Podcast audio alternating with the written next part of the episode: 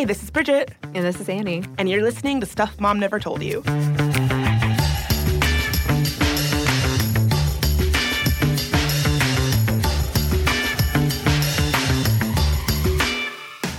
Now, today's episode is really a topic that a lot of y'all wrote in, you emailed, you tweeted, and you said, Where is your episode on SESTA?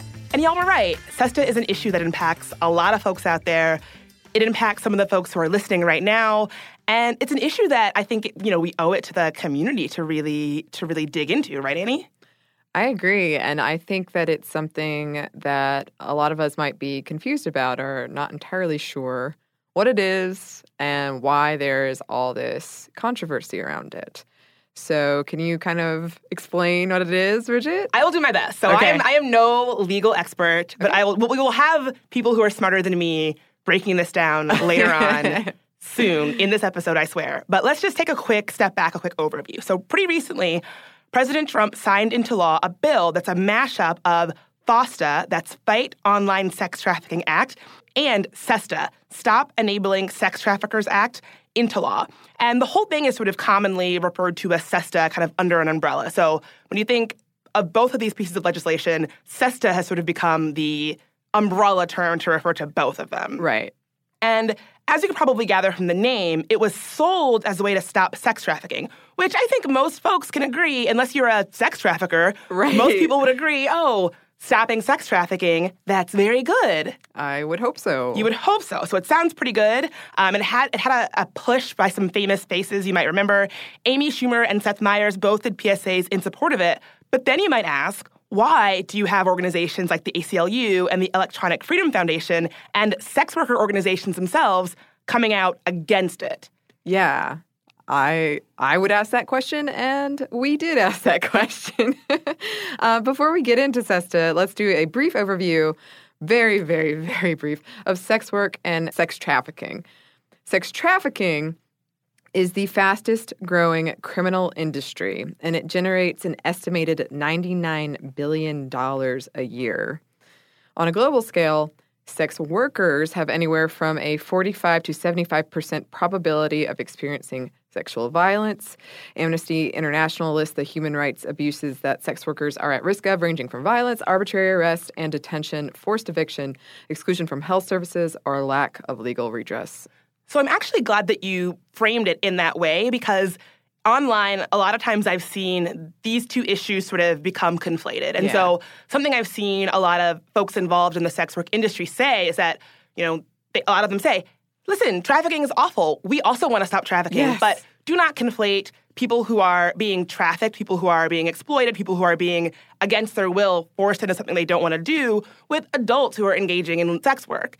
And yeah. so I think the way that you frame that I think is really important because a lot of folks seem to sort of be talking about them as if they are one and the same. And sex workers have been pretty clear that that's not always the case. Right. It makes it makes it sound as if there's one narrative and that the, there is no consensual adult exchange of money. It's just people miserable being trafficked. There's nothing else. Um, and to get to the heart of what SESTA does is it it's pretty much making websites liable for user generated content on their sites. So any mention of an exchange of sex for money and the website would be on the hook for it. And even though it'll be many months before it goes into effect, several sites and platforms are preemptively shutting anything that remotely could fall under SESTA down, like Craigslist, um, some sex trade forums, even some dating sites. And Google is already taking steps to police sex language by enforcing terms of service. And this enforcement got some folks blocked out of their own Google Docs for abusive language. So it's also touching on like internet censorship and I mean, the internet is what it is today because the platforms that provide us this space to say things are not legally liable for what we're saying. And a big player in this whole thing is Backpage, which is a website that hosts advertisements, some of which are sexual. And days before Trump signed the bill, federal authorities, including the FBI, seized Backpage.com. So clearly they didn't need SESTA for this to take this action. Um, and to un- unpack this whole Backpage situation a bit, They've been on the radar since a 2016 California Department of Justice report asserted of the $135 million the site made from ads, 90% came from adult ads. After this, a Senate subcommittee started investigating Backpage, looking for any link to the sex trafficking of children. According to the Washington Post, the site made some modification to keep the adult ads minus any mentions of children. And then also in 2016, which was a tough year for Backpage, the CEO, Carl Farrer, was arrested for allegations of pimping a minor, and his Dallas office was raided. The charges against Farrer were dropped under Section 230A in the 1996 Communications Decency Act, the CDA, which protects web publishers from being punished for posts by third parties on their site. And the CDA is a huge part of what makes the internet the internet. This is what SESTA is seeking to change, to get rid of essentially um, 230A of the CDA. Early in 2017, the Supreme Court passed on a lawsuit brought up by three women alleging that Backpage played a role in coercing them into prostitution. The website did do away with all of their adult ads under pressure from that Senate subcommittee, but they labeled the act as unconstitutional censorship. Certainly this issue is one that that is, you know, very complex, but I think that you bring up a good point which I see sort of reiterated online in conversations about Backpage and Rentboy is that some folks say, hey, you've got people who are being exploited against their will. And then other folks say, actually, being able to have access to sites like Rentboy and Backpage are the reason why I'm able to do this in a, in a safer way. And going back to what you said earlier, Bridget, about how um, we kind of don't, or at least SESTA doesn't differentiate between sex trafficking and sex work. The House report on SESTA, in fact, describes sex trafficking and prostitution as inextricably linked. But this, again, paints everyone in the same brush and it ignores sexual agency and the whole range of other experiences out there. We're not listening to people when we're making these laws. Exactly. So I want to be super clear. I am not saying that there aren't, you know, people out there who are being exploited against their will. There certainly Oh, are, absolutely. and I think we should be cracking down on that. But legislation that just lumps everybody together and paints everything with a, a wide brush, I think is the wrong way to do it. And I think the fact that you have a lot of these policies not being driven by folks who are in the industry, I think is really telling. And I think we're just categorically like refusing to listen to people who I think you know know know their industry better than anybody else. And I also think, I mean, let's be clear. I think that we live in a culture where sex work is dealt with in a whole host of ways, particularly like in pop culture, in media, and news. And I think some of them are not super helpful. And so I think you either have this idea of like a pampered courtesan in a hotel who's making lots and lots of money and like going on fancy dinners. Pretty Uh, woman. yeah, exactly, exactly. Uh, I'm sure that's happening. But also, you have this image of folks who are coerced and exploited, and I'm sure that's happening too. But it just, I, I think what I'm what I'm trying to say is that folks who are involved in sex work, like any other industry, deserve to be respected and deserve to be able to have their agency respected, and they deserve to be. People shouldn't be infantilizing them by making choices on their behalf, especially if they're saying these choices don't work for our profession or are actually furthering stigma or furthering harm. And so I want to be clear. I think that it really comes down to creating a world where folks who are involved in sex work, just like any other industry, feel supported and that we we are saying like what is it that would make you feel supported in the work that you do and then we try to connect those dots i just feel like for for whatever reason when sex gets involved if it was any other industry you'd be like yeah of course when sex gets involved Yeah. we kind of lose our minds a little bit and we forget that there is a diversity of stories out there and we you know it should behoove us to keep that in mind We have to look at oh, all of the issues as if it were any other job, which it really should be treated as such. yeah, I, I this is a different soapbox, but I am all about sort of like demystifying sex work. Mm-hmm. You know, we it's it's a job. It's it's it's work. Work is right in the name, right? Right. Like I, I, don't- I don't know. I don't don't like this idea that it's like when you read like even in doing research for this episode, so many of the accounts that I read about Sesta were sort of laced in this sort of you know um, titillating you know Yeah. like the image the cover image is like a woman in fishnet stockings kind of lit from behind walking on a street. And i'm like well sure but really i don't know. I just i i'm i think that it's even if you are not someone who is a sex worker, even if you're not someone who ever plans on being a client of a sex worker, I think it's on all of us to sort of destigmatize and demystify this kind of work. Because if we if it's stigmatized, then we can't talk about it. And it's it's happening, as you just Yeah. said, it's a it's a it's an industry that does not appear to be going away. So we need to be able to talk about it in ways that are realistic and aren't sort of steeped in this I don't know, m- moral outrage or, or moral panic. Right. And we are not the only ones that think this. Um, An- Amnesty International has a few recommendations on making the life of sex workers better, and one is ensuring that they take play, take part in the development of laws that concern them. Two is guaranteeing access to health, education, and employment options. And another recommendation is decriminalizing sex work, since the evidence shows that criminalization puts sex workers at a greater risk by making access to health care more difficult, impeding their ability to report crimes to the authorities, and keeping them from organizing. And they make sure to differentiate between sex trafficking and sex work, which they define as co- consensual exchanges between adults. So we're not just just ranting into microphones here. Um, this is this is something that we we have to be able to discuss seriously, and we also have to look at the systemic causes. If we want to address if we really want to address sex trafficking then we need to look at why it's happening and why as we said at such at the beginning it, it is a very um, lucrative illegal business. And that is why we um, we we got some people who are more in the know, more on the ground in this to talk to to hopefully help us understand all of these moving parts around SESTA and sex work. Exactly. I, I couldn't be more thrilled to have folks who have been in this space and working in this space for a while join us for today's conversation. So after this quick break, you're going to be hearing from Kate D'Adamo. We'll be right back.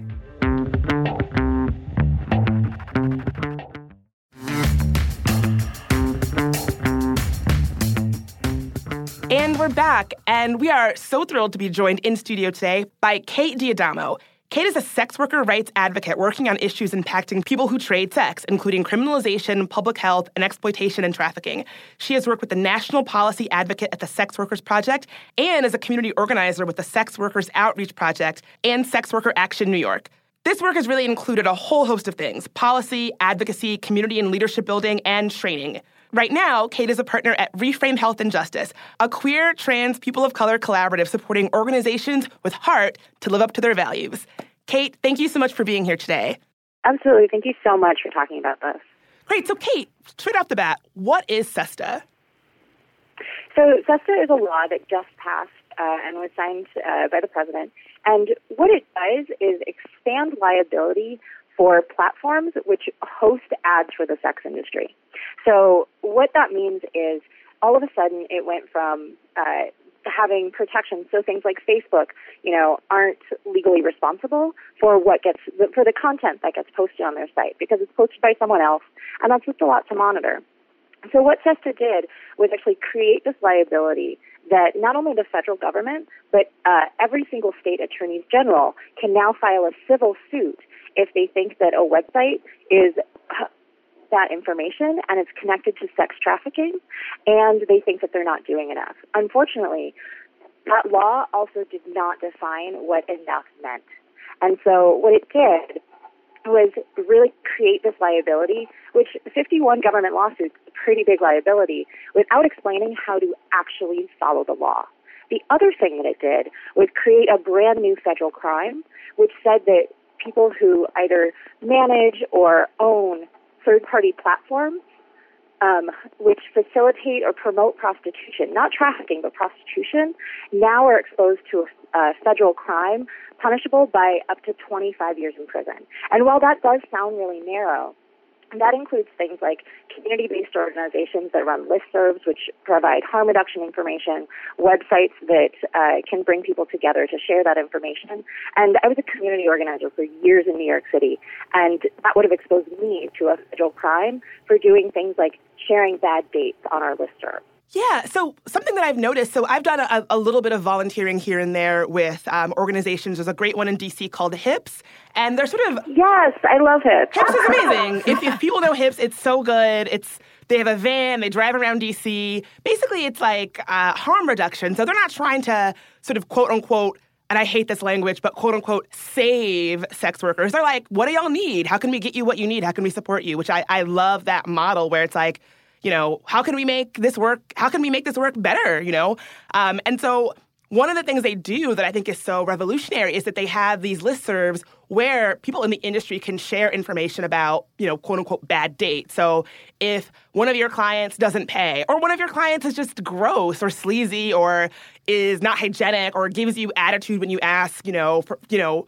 for certain things, people need to know that. Just like we have Glassdoor for other industries, that's not an unusual thing. And for me, when I found out that organizations do that, I was like, oh, that is such a democratization of information. Like people need to know. Like you need to know if you're if this client is going around making appointments and then flaking on them and not showing up and you're going to waste your time. Even things that are not about sort of like putting someone in danger, just that are, you know, things that you should know.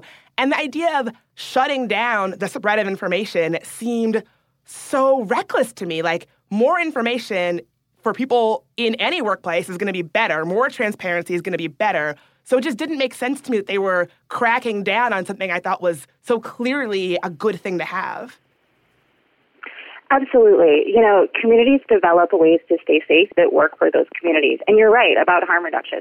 The cornerstone of harm reduction is preserving people's integrity, their self determination, and saying, tell me what's harming you and you get to decide what that means. And we're just going to work together to address that harm. And so developing things like bad date lists have been really important to the safety of sex workers. And the thing is, a lot of people say, "Oh, the government would never crack down on that. That that's absurd." And the thing is, it's not necessarily even about that. What this law did was create liability for platforms hosting it.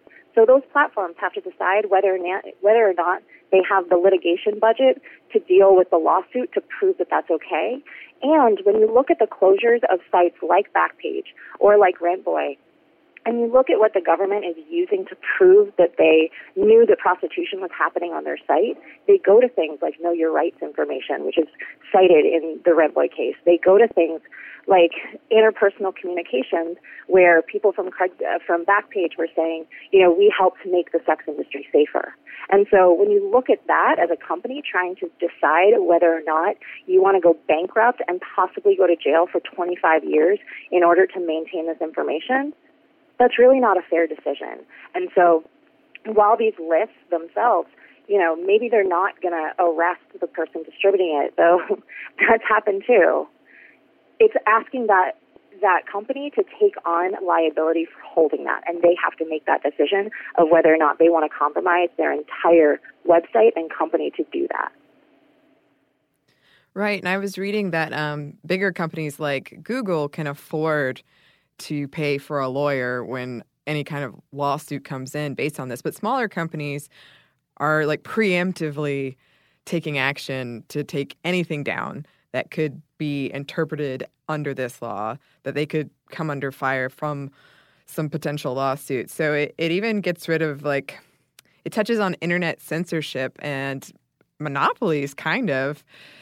So how did how do websites? Could you go more into more detail, like websites like Backpage and Craigslist, um, how they helped make things less dangerous for sex workers? Sure. And, you know, internet platforms really provided people the ability to have more control over the way that they worked, have more control over the negotiations with clients, um, not necessarily having to work in public spaces. And so having access to the internet and online advertising really changed the game in terms of folks that were trading sex. And there's a study that's still being peer reviewed but that looked at the opening of the Craigslist erotic services section years and years and years ago and found that it correlated with a 17% drop in female homicide rates. Not homicide rates for people that trade sex, female homicide rates. And when you talk to the authors, they said, you know, there's a, a range of reasons why this could be, but ultimately, it's because sex workers made up that high a percentage of female homicides And having access to safety and harm reduction made that much of a difference. And so working online means that you get to screen clients in a whole new way. When you're on the street, you're probably looking out of the side of your eye to see if, you know, law enforcement is around, to see who else is around when you're in a somewhat vulnerable conversation, and you end up rushing those conversations a lot more. Then you end up going to a more isolated location to actually engage with that client.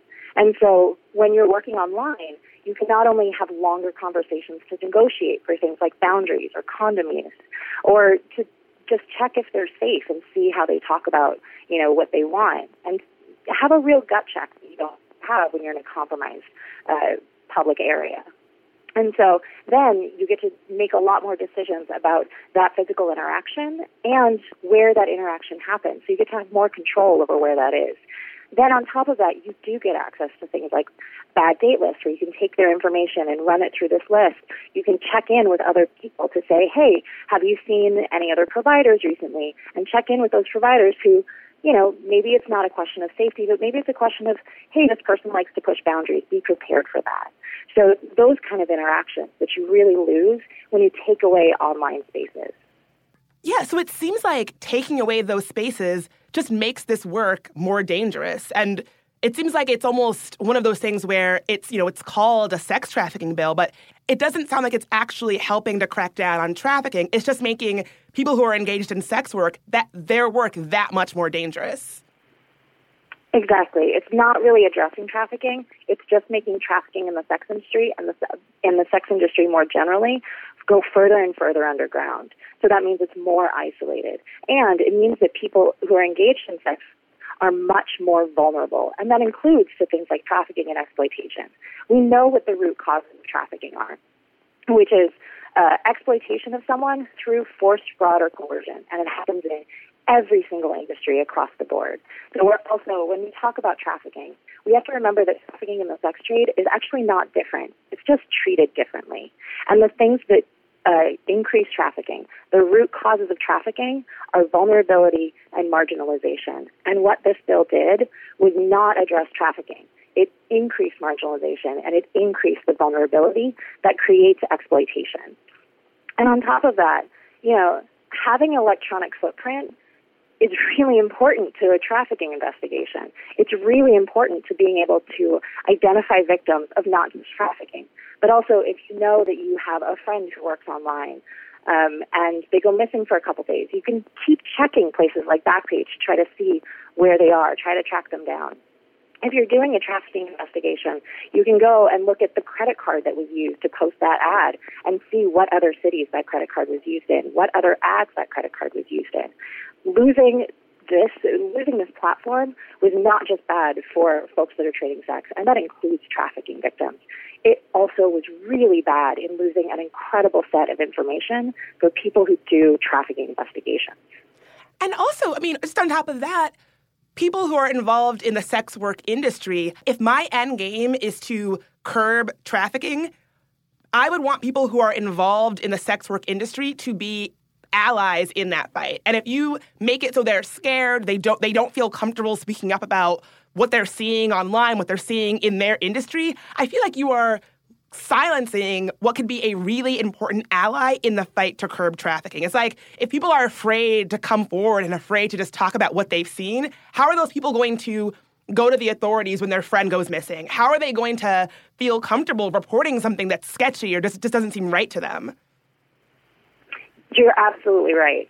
Um, you know, the people who know the most about trafficking in the sex industry is the person next to that trafficking victim. And I think it's really important anything that harms people that trade sex includes people who are trading sex under conditions of forced fraud and coercion. And so we are harming trafficking every time we do things like this. And, you know, we know what the best practices for identification are. And that's true, again, in every other industry the community knows first. And other people that work in those venues know first. And they're the people that a trafficking victim will trust and will go to and will say, hey, this is happening. What do you think? What can I do? When I worked uh, with um, the Sex Workers Project, is a, is a direct service organization that serves um, people who trade sex across the spectrum of experience. the main way that people were leaving trafficking situations was through other community members because they were the people that they trusted. They were the people that they knew would not judge them. And knowing that you're in a trafficking situation, you know, knowing that you're in an exploitative situation is already difficult when we've so normalized the exploitation of people in poverty and marginalized folks. And so being able to go to the police and say, you know, no, I am breaking the law by engaging in prostitution, but let me explain this nebulous crime that I don't totally understand whether or not it fits the legal definition. And I don't know if you know if it fits the legal de- definition. You know, trusting that is a very, very difficult ask. And so, you know, whether we're talking about the agriculture industry, domestic work, best way to address trafficking is to lift the floor, to address the marginalization, which includes criminalization, which includes isolation that make people vulnerable and exploitable. Because trafficking doesn't target individuals, it targets vulnerability and it targets what can be exploited, and that includes poverty, that includes homelessness, that includes knowing that you are gender nonconforming and you don't really have access to resources in your location. It includes knowing that you've been picked up for prostitution before and now you have a record that's going to be that much harder to get a job. And so, if we seriously care about addressing trafficking, even if you don't care about sex worker rights, if you care about trafficking, then you care about addressing the vulnerabilities that make people exposed to trafficking. And this bill just increased all of them. So we've established that SESTA is not actually that effective at curbing trafficking, but um, what would be effective? The best way to address trafficking is to address root causes first and foremost. You know, no matter how good a service is or how victim centered an investigation is, they're never going to be as good as if the person was never trafficked in the first. What we really need to do is you know, address the incredible, incredible economic justice needs in this country. You know, poverty is a serious problem. Not having access to a living wage job is a serious problem. And then not having access to adequate resources after that means that people are easily exploited and easily victimized. Um, another part of that is criminalization. If you're afraid of going to police because you don't know how that interaction is going to go, then you're never going to go to report a crime. I think after that, we need to talk about you know, the way that the criminal legal system plays out in people's lives, and especially for criminalized and police populations, you know, it really undermines the ability for people to seek justice if they do want to go through that system. And so we really need to train people to undermine this idea of who is a victim and who is a criminal and what that means. And I think finally, you know, even for folks that are identified as trafficking victims that go through the system they get access to all sorts of resources. You know, it breaks service providers' hearts. And I have this conversation regularly when they said, We had this client, we did everything we could, and now they're raising three kids on a minimum wage job still. Have I done enough? Have I done, I did what I was supposed to do, and I still I feel like I'm not serving them well enough. And so, you know, beyond all of it, if you want to address trafficking, address poverty, and in the meantime, basic services for victims of trafficking are really paltry. So let's say I'm a listener and I say, This is awful. I want to get involved. What can I do? Um, I think, you know, the most important thing is for people to really look at the spaces that they're in. Are those spaces, if you're on a college campus, if you work in healthcare, you know, are those spaces welcoming and accepting and friendly towards sex workers? If you work at a nonprofit, is that nonprofit one that stands up for the rights of people who trade sex, the rights of people who are involved in street based economies overall? And especially, you know, for this uh, podcast and, and these listeners in general, and I love your podcast and I love the things that you speak to, we really need to hold our feminism accountable. You know, if you care about violence against women, but you don't care about violence against sex workers, that's a really narrow definition of who deserves justice and who deserves to live free from violence. Just like if you addressing violence against trans women, you don't really care about violence against women. And so I think in most spaces, as we talk about, you know, all of these movements of Me Too, of all of these spaces, we're coming together and demanding that you know feminist issues become mainstream important issues for everyone, that really has to include the many, many, many people who are living on the margins and are struggling to survive. And I think it's really important to recognize that sex work is a sign of incredible resilience, and it's been the backbone of so many marginalized communities. And we have to not just accept it, tolerate it, we have to celebrate the way that it has kept so many of us alive. I, I mean, I, I could. I mean, I have chills. I could not agree more. I get that a lot of people out there, for some reason, their feminism is not inclusive of sex workers, and I think you know, I, I, think we have to do more work as feminists to help folks understand that sex work doesn't have to be like, first of all, if you're a sex worker, it doesn't mean that you're trafficked. Those are different things, right? That like we have adults who are consensually involved in sex work. And as feminists, it is important to affirm and lift them up. There was a great thread I saw on Twitter that was like, if sex work has changed, impacted your life for the better, let us know. And honestly, for myself, I was like, wow, it did not even occur to me that, you know, people are sharing for them what were positive experiences. And who who am I to be like, no, that's not okay? Who am I to be like, no, if you're this is we shouldn't we shouldn't be supporting this, right? And I think even right now, I mean, I, I don't know if you read this interview with Cardi B where she talks about her background as a sex worker, but I think for a lot of folks, they are just now starting to understand that how stigmatized this work is and how for how long we have sort of allowed sex workers to be this sort of canary in a coal mine for what we will and won't support. And that if your feminism does not support sex workers you need to you know rethink wh- what that means for you and like why that is. Definitely. And when you look at you know maya angelou was a sex worker Sylvia Rivera was a sex worker, and all of these people who have, you know, maybe every experience isn't like a positive, thrilling moment of empowerment but we're talking about capitalism and labor. And we don't demand that from any other industry, and definitely not from any other industry that has mostly feminized labor. And so, you know, when we talk about sex work, we have to talk about resilience. We have to talk about not just survival, but thriving. We have to talk about an entire group of folks that looked at their circumstances and said, I will survive this today, and this is how I'm going to do it, mm. based on the options that I have. That's so real. Yeah. So I actually know that we have listeners who are sex workers who listen to the show because they've written in and said, Where is your SESTA episode? And I said, You are right, let's do one. I know this is also probably like a very scary and intense time for those folks. They're facing backlash. People are are sort of saying saying all kinds of frankly incorrect things about their industry.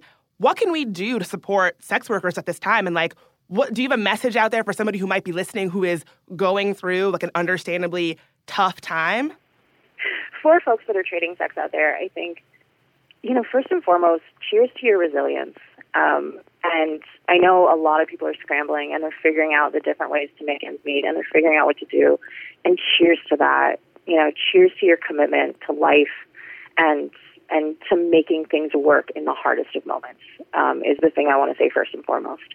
Um, second, uh, for folks that are exploring new areas of the industry, um, there's definitely resources out there. If you go to survivorsagainstsesta.org, um, we have compiled just some different safety material, which includes things like, you know, about bad management or screening and safety info for working in a couple different venues, as well as some safety planning stuff. So know that the information is out there for how to stay safe if you're exploring something new for the first time, and definitely still connect to your community.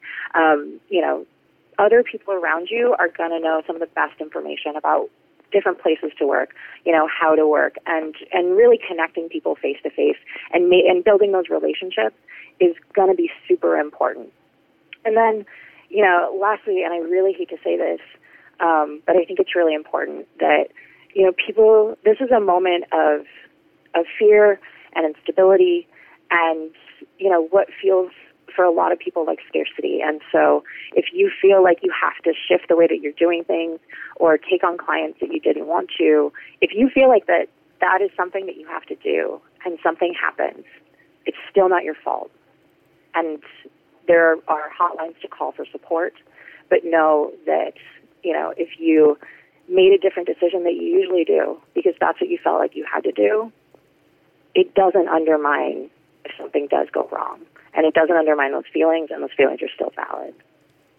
And then to folks that are that know that they have sex workers in their lives, you know, just reach out and say, "How can I support you?" Know, the best way to do that is. And so, you know, especially if you have kids, like being able to call someone who's not going to side eye you or throw shade at nine o'clock at night to come watch your kids for two hours, that can be really hard.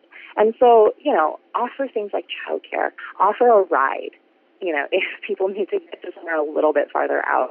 It's little things that just make life a little easier that really often remind people that while there's a lot of really harsh and really upsetting things being said about sex work, there are people that still genuinely care, and that does really make a difference. Kate, where can folks find out more about what you're up to and um, you know st- stay in touch with you online? Um, if you wanna, I'm terrible at Twitter, but that's not true. I, I I love your tweets. oh, I am so old that like learning Twitter and like having people uh, be like, your hashtag is really long, or learning how to tweet for the first time. It's been a magical experience. Um, so I'm at uh, Kate D'Adamo, K A T D A D A M O on Twitter. Um, also, the website Survivors Against SESTA has a lot of different information on it, and you know, I I do my best to get back to the folks that reach out to me. Um, and I can't. I'll do my best to be timely, um, but we really try. This is a really important and really amazing, really beautiful community. So I'm always excited to to find out more people who are in my community. Thanks so much, Kate. I really, really appreciate you being here with us today. Thank you. Speaking of people in the community, we have another interview with someone from the community. But first, one more quick break for a word from our sponsor.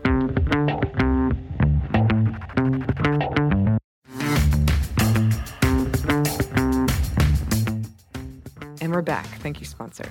So, we're going to be talking to Erica Kane. Erica is a 31 year old Chicagoland creative, a dance teacher, and a sex worker who relies predominantly on her job as a sex worker to support herself and help support her household.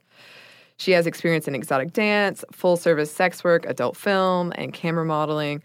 She's an advocate for sex workers' rights. She's an activist with a strong focus on black sex workers and working conditions, experience, and we're very happy to have her with us today. So, right out the gate, you do a lot. What it's what is it like being you? Um, exhausting and um, full of very interesting conversations. That's for sure. so today we have been talking about SESTA. Um, has SESTA already impacted your work or the work of other folks in the industry? And if so, how? Um, I'd say for me and for um, other sex workers that I'm seeing, whether I know them or not, just period. Um, like online, uh, a lot of changing of emails or switching, um, you know, who's hosting your website. Uh, you know, a lot of folks who are indie performers, for instance, like who do um, adult content and who work in pornography, for instance, they um, their websites here in the U.S. are being affected, so a lot of them have to seek hosting sites that are outside of the U.S., um, which of course is like more money, more labor. Um, I'm seeing a lot of sites getting shut down, or certain areas of sites being shut down. Or as far as um, cam workers are concerned, uh, a lot of payment uh, apps like Paxum or um, Payoneer, and this is for um, maybe like websites that are U.S. based, but they have models that aren't here. Um, this is how they get their payment through direct deposit. So the only other option outside of this would be waiting for a check for an extended period of time or not being able to work with the website, period. So making arrangements around that. Um, and then as far as like escort agencies, um, people who answer, answer personal ads on Craigslist or Eros, um, being able to have conversations with other sex workers about uh, your work or possible danger or uh, just making sure you're checking in and the other made it safely is being affected. Um, you're seeing a lot of panic too, which is uh, understandably so. Um, outside of that, um, anyone who would like want to do indie work, for instance, like if you're associated with a CAM site or um, you know you work under a particular company, it's a little bit harder now to break apart from that. So this is more people who are getting like a certain percentage of their earnings taken away from them, um, who would like to like get outside of that. certainly being affected, um, being discouraged from being able to break away from companies and do your own independent work. And um, you've already seen before SESTA and FOSTA that in certain areas of the United States, and this is in other areas, period, that they have certain laws in place where um, before this, like sex workers aren't able to work together. Um, carrying a certain amount of condoms on you is uh, suspicious, or being dressed a certain way in certain areas of a particular city um, could earn you a spot in jail or prison, um, even if you're not a sex worker. And that's where this is really important for people who aren't even associated with sex work. Um, this is going to affect people who, um, you know, who are on dating sites, even. Um, this is going to affect people who dress a particular way, people who are associated with particular intersections or marginalized groups on this planet and in the United States who um, have the freedom of speech or the freedom to do as they wish on online spaces, to sort of taking away the immunity that these websites have. So now they're unable to handle, you know, like things like lawsuits associated with this, which is now going to be a thing. So you're seeing websites that are even acting ahead of time and getting rid of certain things that are um, replacing certain parts of their websites that make it really uh, user friendly or make it possible for sex workers to even utilize or promote their work or market themselves.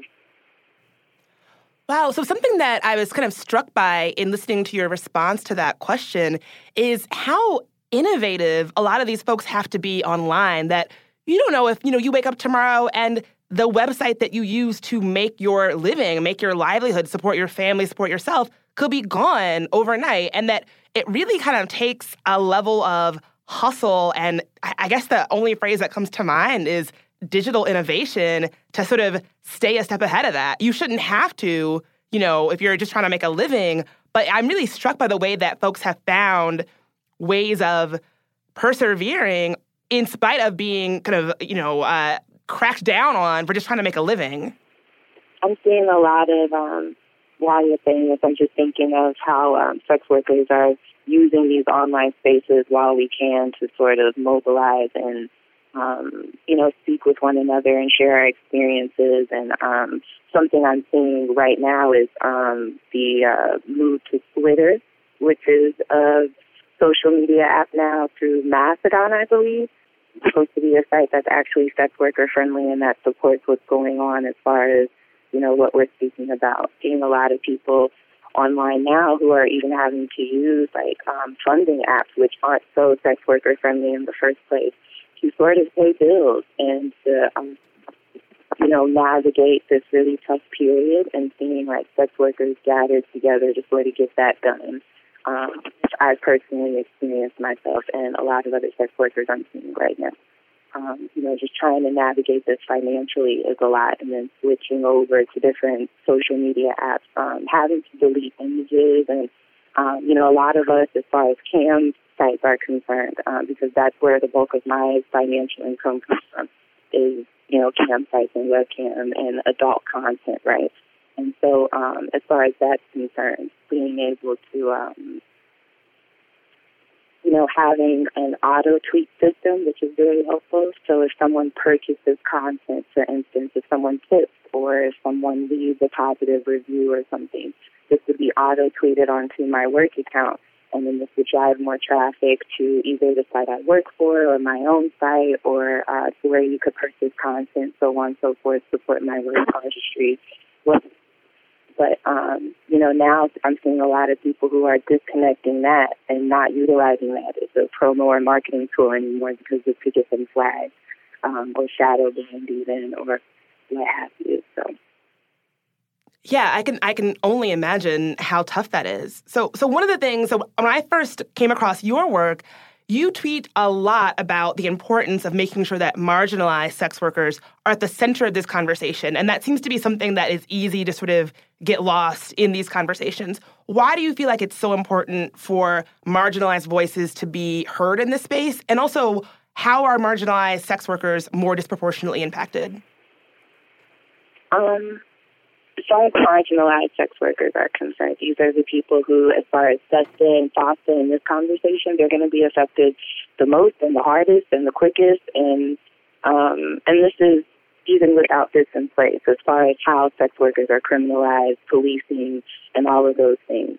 Um, it's you know black, brown, indigenous, uh, people of color who work in the sex industry, trans, non-binary, non-gender conforming, um, homeless, houseless, um, you know, disabled, um, folks living in realities where mental health is a thing and, and getting to therapy or getting medication or, um, you know, navigating that period um, and, and keeping their nine to five or, um, you know, juggling multiple jobs at a time with those realities. Um, these are people who are going to be most affected and as far as them being dispropor- disproportionately impacted, um, you know, it's marginalized sex workers in the areas that they work, the sex work spaces that you find them in that are being policed the hardest, being policed in ways that are inhumane, that are um, they're not constitutional at all. And we're seeing this right now in New Orleans, for instance, with the raids that are going on in strip clubs. We're seeing this in New York um, with black and brown uh, exotic dancers who are on strike because of the work environment and conditions that they're dealing with. We're seeing this um, here in Chicago, for instance, with um, you know a lot of the raids that go on on the South Side, which is where a lot of the black and brown, you know, predominantly black and brown clubs are, where a lot of the black and brown vice districts are. Um, this is where you're seeing a lot more sex workers who would uh, be associated with full service work who are uh, doing their full service work on the street who are not associated with escort agencies or uh, particular sites that you know put security or uh, a certain type of um, you know screening process in, in place that would be safer.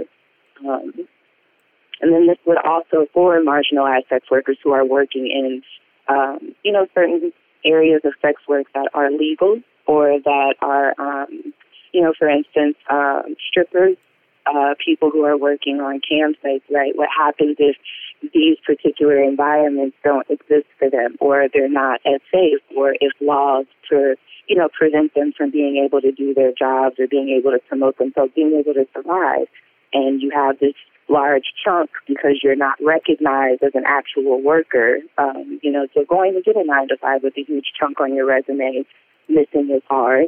And and what do you think the options for you know, those sex workers are going to be, and what sort of conditions do you think are going to, um, you know, be for sex workers who are full service sex workers who are working on the street, who are working, you know, already in uh, very harsh conditions, who are, um, you know, just struggling to make it through the bill cycle, and um, maybe not even that because there is no bill because they're dealing with homelessness and houselessness.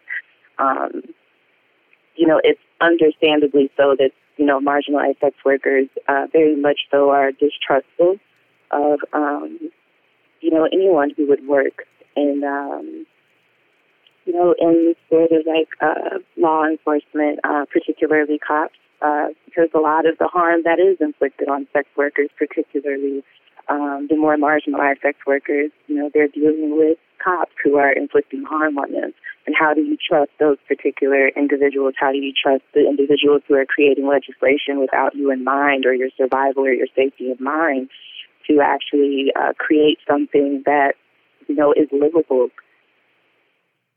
Yeah. Um, and working off that point, it seems like one of the biggest issues with bad legislation like SESTA is that they aren't including people in the industry when they put together policies that will impact that industry. If you were shaping education policy, for example, you'd want some folks with an education background on the team, I would hope. Um, why do you think so often folks with no background in sex work are the ones making the policies, legislation, and guidelines that impact those people, the sex workers? Uh, such a good question. it is, um, right? I mean, aside from the obvious, which would be association with sex work, right? Um, I would say um, the stigma attached to sex work and to those who have experiences with sex work. Um, you know, you go from sex workers being viewed as this morally corrupt group, right? Um, who are less than human, and then that goes from you know that to the view of sex workers as less deserving of certain basic human rights um, and being handled in you know certain ways that we would with anyone else outside of that industry. Um, you know, it goes from that to uh, you know viewing sex workers as less deserving of basic human rights. And then if that's the case and we don't view them as human in the first place, then how do you view them as capable of being able to add to the conversation, of being, you know, bringing something productive to the table? Um, of being able to speak for themselves, even being able to, you know, have conversations around this and actually provide uh, insight about what they're experiencing, what's going on, what they know to be the case. Um, I would say that that would be the root of it. Um, I mean, and you could take out sex work and, and put in any marginalized group of people here in the United States, right? And and we could say that period. You could take out sex workers and just put in people of color, and and ask why aren't there more people of color? You know, creating the policies, legislations, and guidelines that impact them.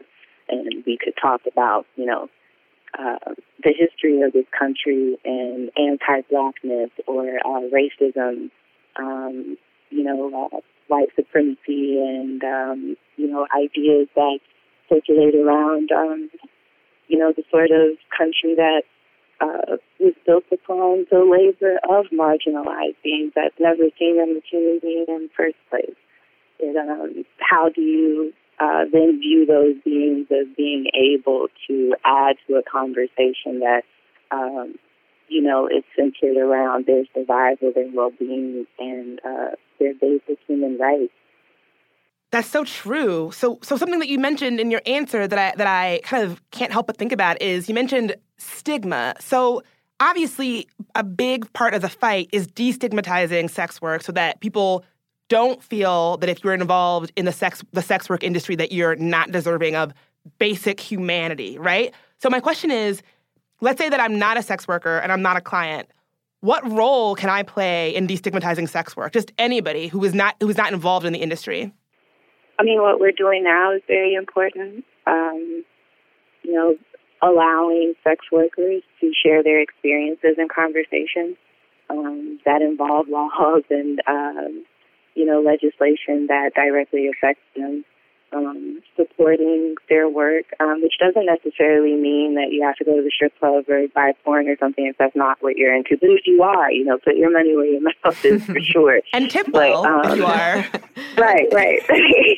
There's actually there was a um, there was a but, great piece in Rewire that was just you know how to be cool to your sex worker, and it's like be on time, tip well. It's like it's like oh yeah, be basic courtesy that you yeah. would any anyone really. Right. Right. Put on deodorant.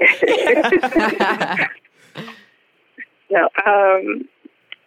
Like you could, you know, I for for instance, I, I see a lot of sex workers, um, especially on online spaces like Twitter, Facebook, Tumblr, um, Instagram, um, you know, in all lanes of sex work too, who are um, they're also writers and they're bloggers of bloggers and they're artists. They paint and they sing and, you know, they do all of these other amazing things.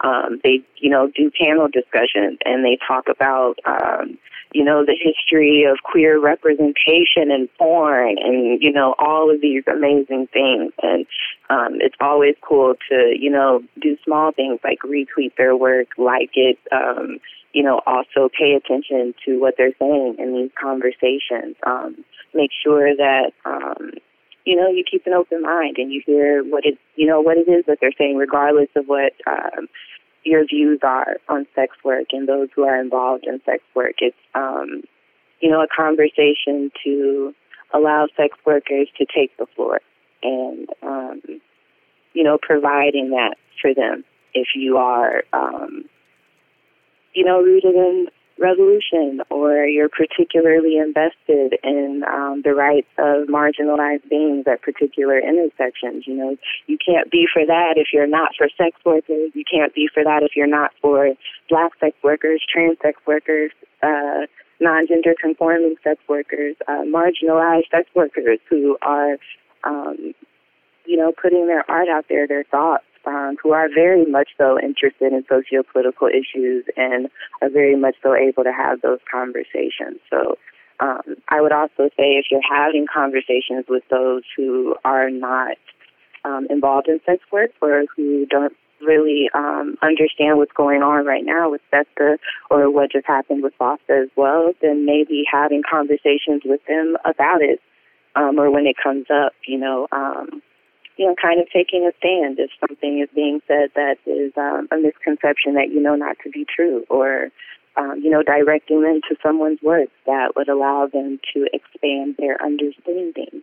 And um, I would say, um, more importantly, to show love and support and understand that sex workers get things done, and um, they can really use.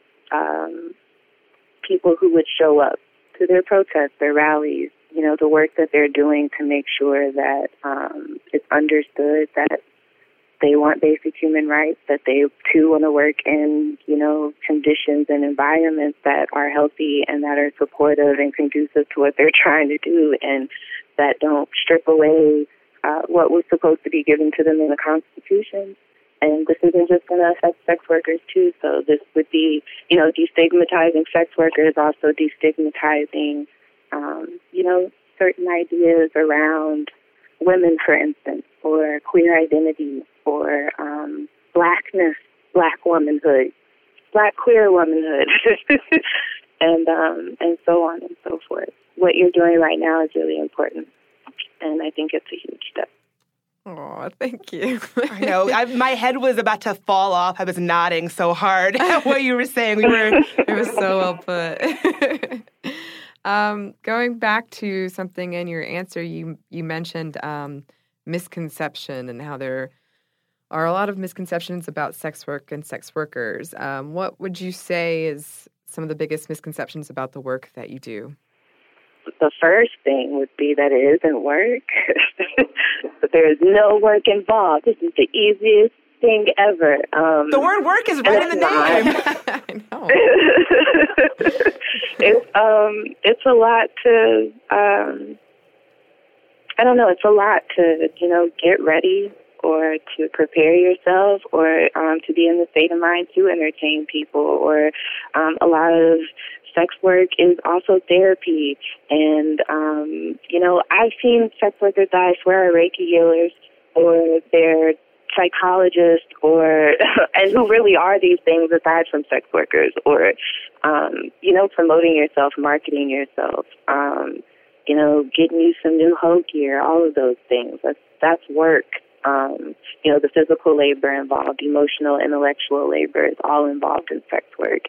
Um, Another one would be um, the idea that like racism, homophobia, transphobia, um, misogyny somehow stops at the doors of strip clubs, or it stops uh, when you go on to an escort website, or it stops when you start watching porn. And I'm sure if you scroll down, you know, on um, you know, any review site or if you go to a strip club or if you've, you know, seen a stroll.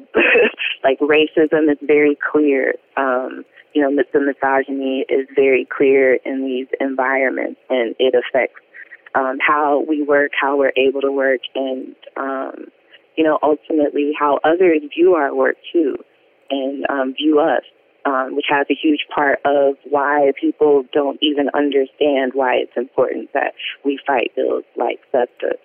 I'd say another thing, like a, another huge misconception of sex workers is that they're incapable of being good parents. They're incapable of being around children, period. Um, that they're somehow going to corrupt the youth, um, teach them how to twerk on the low and then send them home to their parents or something.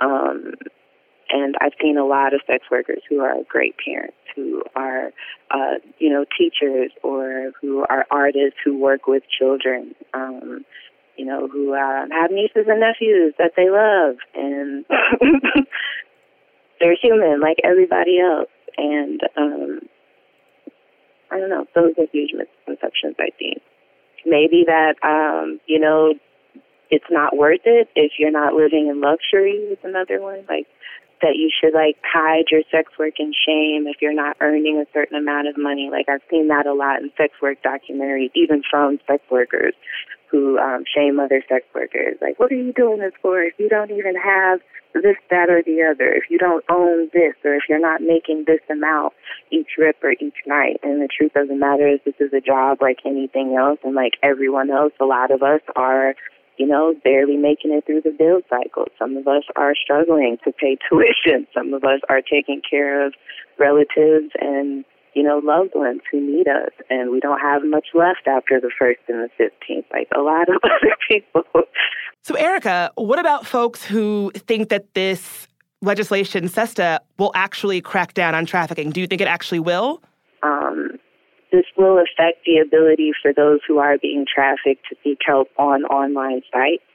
So if certain search words or keywords or um, conversations are no longer, you know, allowed, or if they become suspicious, right, and they, they could flag your account or get it taken down or have you shadow banned, what have you, then how would one who um, you know, is being forced to work in sex work who only has the ability to text real quick, you know, maybe on an app or, you know, have conversations with, you know, other people they may know about this. How would a sex worker who is, um, you know, maybe not trafficked, but who, you know, is dealing with some sort of violent situation, how would they seek help?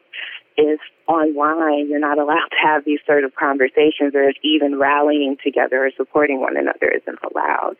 Um, so that's just something else I wanted to add is that this does exactly the opposite of what it claims it's supposed to do, which is help those who are being trafficked, help sex workers, um, even though this isn't for sex workers who would be in danger. This puts them more so in danger, sex workers as well as those who are forced into sex work and doing sex work non-consensually. Well, Erica, I can't thank you enough for being here today. Your words were so powerful. And I think you probably, I mean, I hope that if someone out there is listening who had a misconception about sex work, I hope that you helped to destigmatize the work and also open some minds a little bit. I hope so. You've definitely, definitely opened my mind. So I, I really appreciate you being here. Where can folks keep up with you and find out what you're up to? Um, I have a few writing projects that I'm working on, and I'm also a dance teacher, so I'm going back to choreography and things like that, uh, pole dancing and hip hop instruction for adults, of course. And um, you can find me on Twitter at Rebelle Cunt. That is cunt. Rebelle R E B E L L E C U N T. Well, Sminty listeners, we want to hear from you. What are your thoughts on SESTA? Are you skeptical that this legislation will actually help curb trafficking? Are you involved in the sex work industry? We want to hear. Let us know. You can find us on Twitter at Mom Stuff Podcast, on Instagram at Stuff Never Told You, and as always, we love getting your emails at momstuff at howstuffworks.com.